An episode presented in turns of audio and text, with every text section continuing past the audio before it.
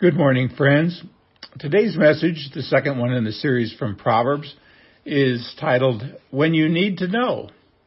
And it comes from a favorite Bible verse, Proverbs 3, 5, and 6.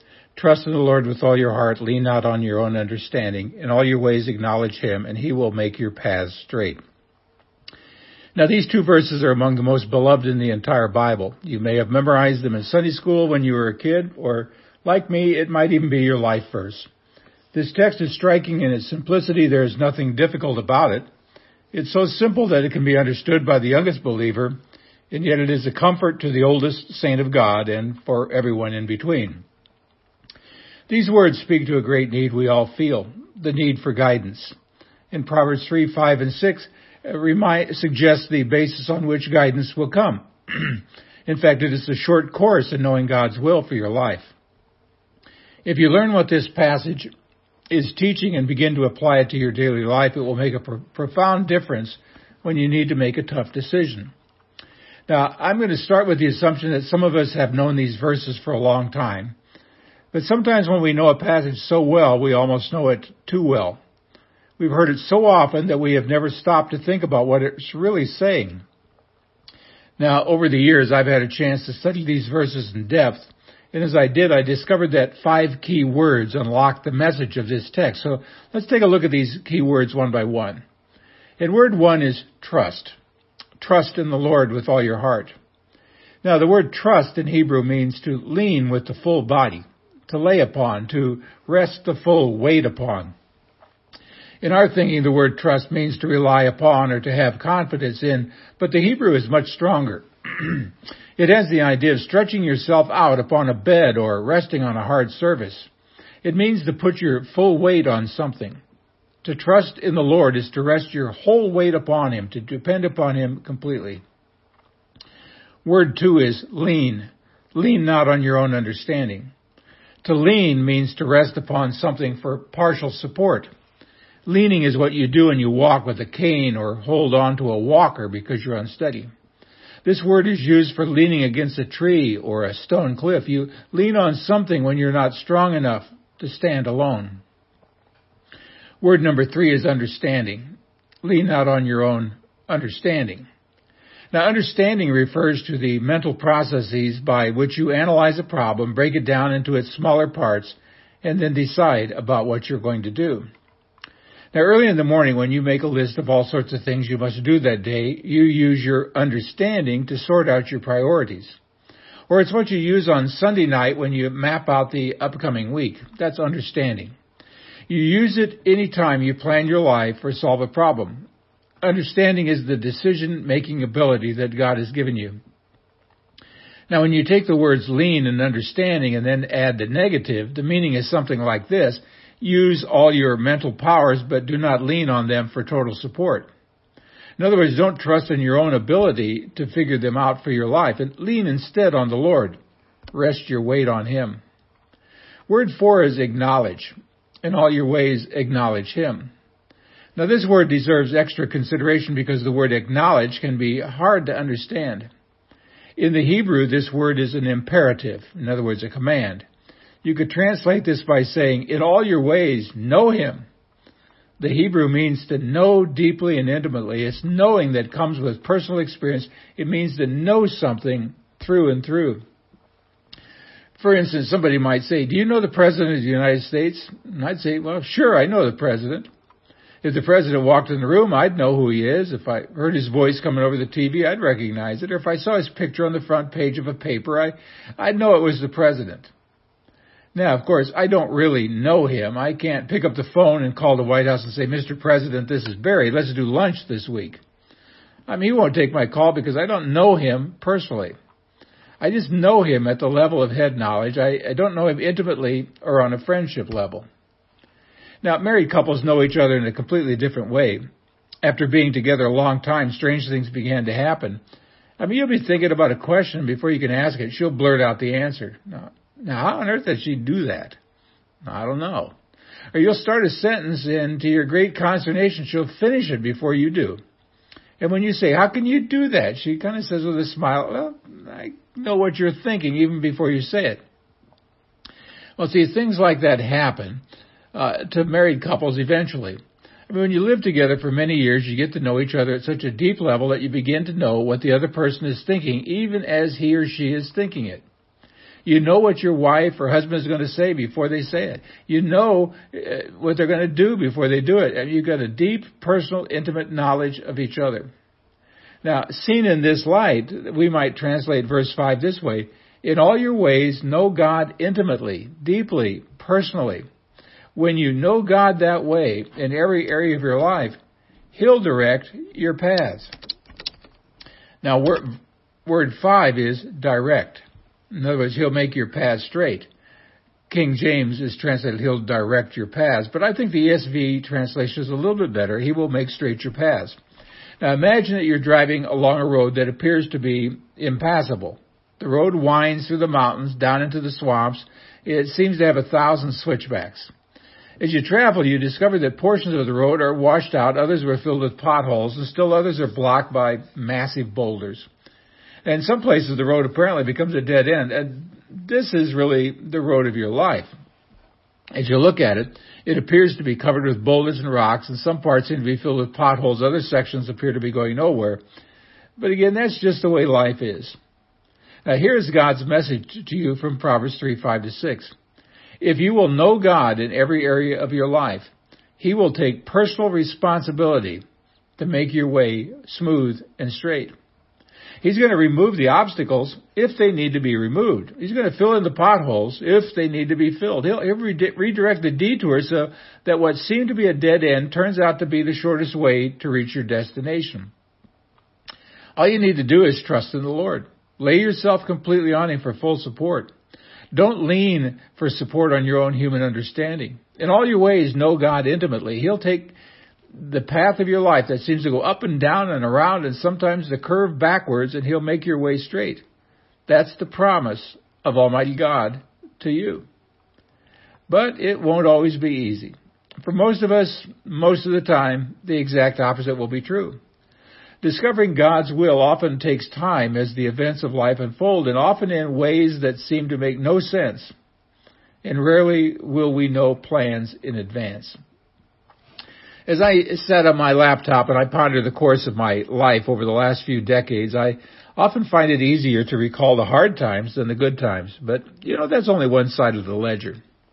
It's when I lean back and I ask myself, so what do I really have to complain about? And the answer is not much at all.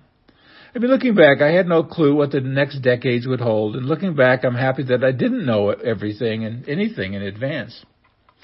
One of my favorite definitions of faith comes from a Christian author, Philip Yancey, who said, Faith means believing in advance what will only make sense in reverse. Now, we want to know why things happen the way they do and why couldn't things have happened another way. It would be wrong to say that faith provides all the answers. It doesn't. Perhaps in heaven we will fully understand, or in heaven our desire to know will be transformed by the, our vision of the Lord. See, by faith, you see things that are invisible to others, and by faith, we believe in advance those things that right now make no sense. But one day will make perfect sense because we will view them in reverse. The world says seeing is believing, but God says believing is seeing. We believe, therefore we see. In other words, when you need to know, you'll know. Not one day sooner, not one day later. And if today you don't know what to do next, it's because you truly don't need to know. Because if you needed to know, well, you'd know. See, and if God is God, that has to be true. That's why the search for God's will is so exhilarating. It's so exciting. It's because when God is leading the way, every obstacle will eventually be removed. The path may have many twists and turns, but in the end, He makes your path straight. And you've got His word on it. Now I gotta tell you, a lot of people struggle at this very point.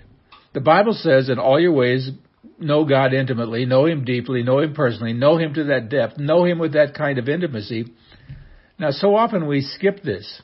When we get up in the morning, we say, Oh God, help me. I'm busy today. I've got so much to do today, Lord. Uh, I don't even have time to pray. So here's my list. Bless it all, Lord. I, I've got to get going. So we kind of throw our list up toward heaven while we run out the door. And what we're really saying is, God, here's my schedule. Please rubber stamp it with your blessing. And then we wonder why our days are filled with frustration. Many of us go through life leaning almost completely on our own understanding. You see, we like to be in control, and I number myself among that group to some degree. I like to know what's going on. I like to control my own destiny. Now, this passage is a warning to all of us who lay out life the way we want it and then say, Here, God, stamp it with your blessing because I'm going to go out and do it for you. And God says, I don't work that way. Know me first. Put me first in everything, including all your plans, all your thinking, all your scheming. Put me first, and then I'll make your your way your path straight. Now, do you want to know the secret of knowing the will of God? Well, here it is. In everything you do, know God. But we want a formula. I don't like that. Give me a formula. Give me three steps. But Proverbs 3, 5, and 6 tell us that the secret is a relationship with God. Now, let me talk about Joe, who's been dating Shirley for nine months. When he picks her up for date night, she asks, Where are we going tonight? Mm, I don't know. I want to take you someplace you like. I wish you'd give me a three step formula so I could know where you really want to go on Friday nights. Now, how would Shirley feel? Probably a little angry, a little upset, a little frustrated. I mean, how is it that we've been dating every week for nine months and you don't know what I like and don't and don't like? Where have you been? And she's got a right to be angry. See, we want to reduce our relationship to God to a formula. God says, know me, spend time with me, put me first in every area of your life, because when you do that, I will take care of all those details. And this is a revolutionary way of looking at life. I mean, we're hung up on all the decisions of life. Should I go here? Should I go there? Should I leave Illinois? Should I live in Texas? Should I live in Missouri? Uh, should I take this job or that job or just say no? Now here is the teaching of this passage stated in one sentence. God is much less concerned with what you do than what you, what kind of person you are. So when you say, Lord, should I stay here or go there? You're asking the wrong question. The question is not where you're going, but what kind of person you're going to be wherever you go. It's not who should I marry, but what kind of person am I going to be no matter whom I marry. While you're wrestling with the question of relocation, God wants to know, are you going to be my man or woman whether you go to Texas or, or whether you stay in Illinois? If you plan to put God first in everything, it doesn't matter where you live. And if you're not going to put God first in everything, it doesn't matter where you live either. Now, see, we focus all of our energy on decisions. But God says, know me and I will take care of the details. But again, we want specific directions. But God says, in all your ways, know me and everything else will fall into place. See, the next time you face a tough decision, ask, will it really matter in 10,000 years? I'd suggest you that about 99% of what you worry about won't matter three weeks from now, much less in 10,000 years. In the year 2452, it won't matter whether you lived in Illinois, Texas, or Missouri. But what will matter is that you have decided in all your ways to know God. That is what really will matter. All these trivial, piddly diddly details that just soak up so much energy will in that day be seen for what they really are. Trivial, piddly diddly details. So what is the will of God for your life? well, simply to know God in everything, to see Him present everywhere and in everything and live in total surrender to Him. See, the most important thing is not the decisions. The most important thing is your relationship with God. And the closer you get to Him, the easier it is will be for Him to guide you in the ways He wants you to go. See, knowing God means taking all you have and place it at the disposal of the King of Kings and the Lord of Lords. And Proverbs 3, 5, and 6 ends with that promise. He'll make your paths straight. God can remove the obstacles in front of you. He can fill in the potholes and turn a dead end into a four lane highway. I mean, God rewards those who show regard for Him by leading them straight to the right end and removing all the obstacles along the way. Now, again, I'll say we rarely see this in advance. We see potholes and boulders. And sometimes we don't see a path at all.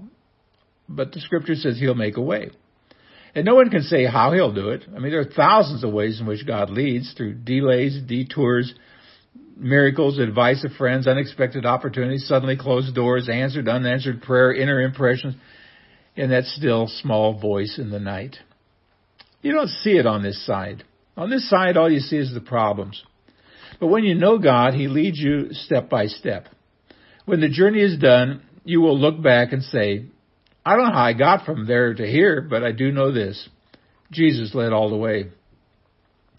Doing God's will often involves great uncertainty and periods of deep doubt. But if you're willing to do what He wants you to do, He take, then takes responsibility to reach into the chaos of your life and to lead you step by step to the place where He wants you to be. And again, I'll say, you know, life is a mysterious journey, full of unexpected twists and turns. The paths ahead are mysteries to us all. No one can say for sure what is around the next bend. It may be a smooth road through a lo- lovely valley, or you may discover that the bridge is washed out and you have a way to go to cross a deep river. See, often the road will actually seem to disappear, or it may suddenly seem to go in three different directions, and we won't know which way to go.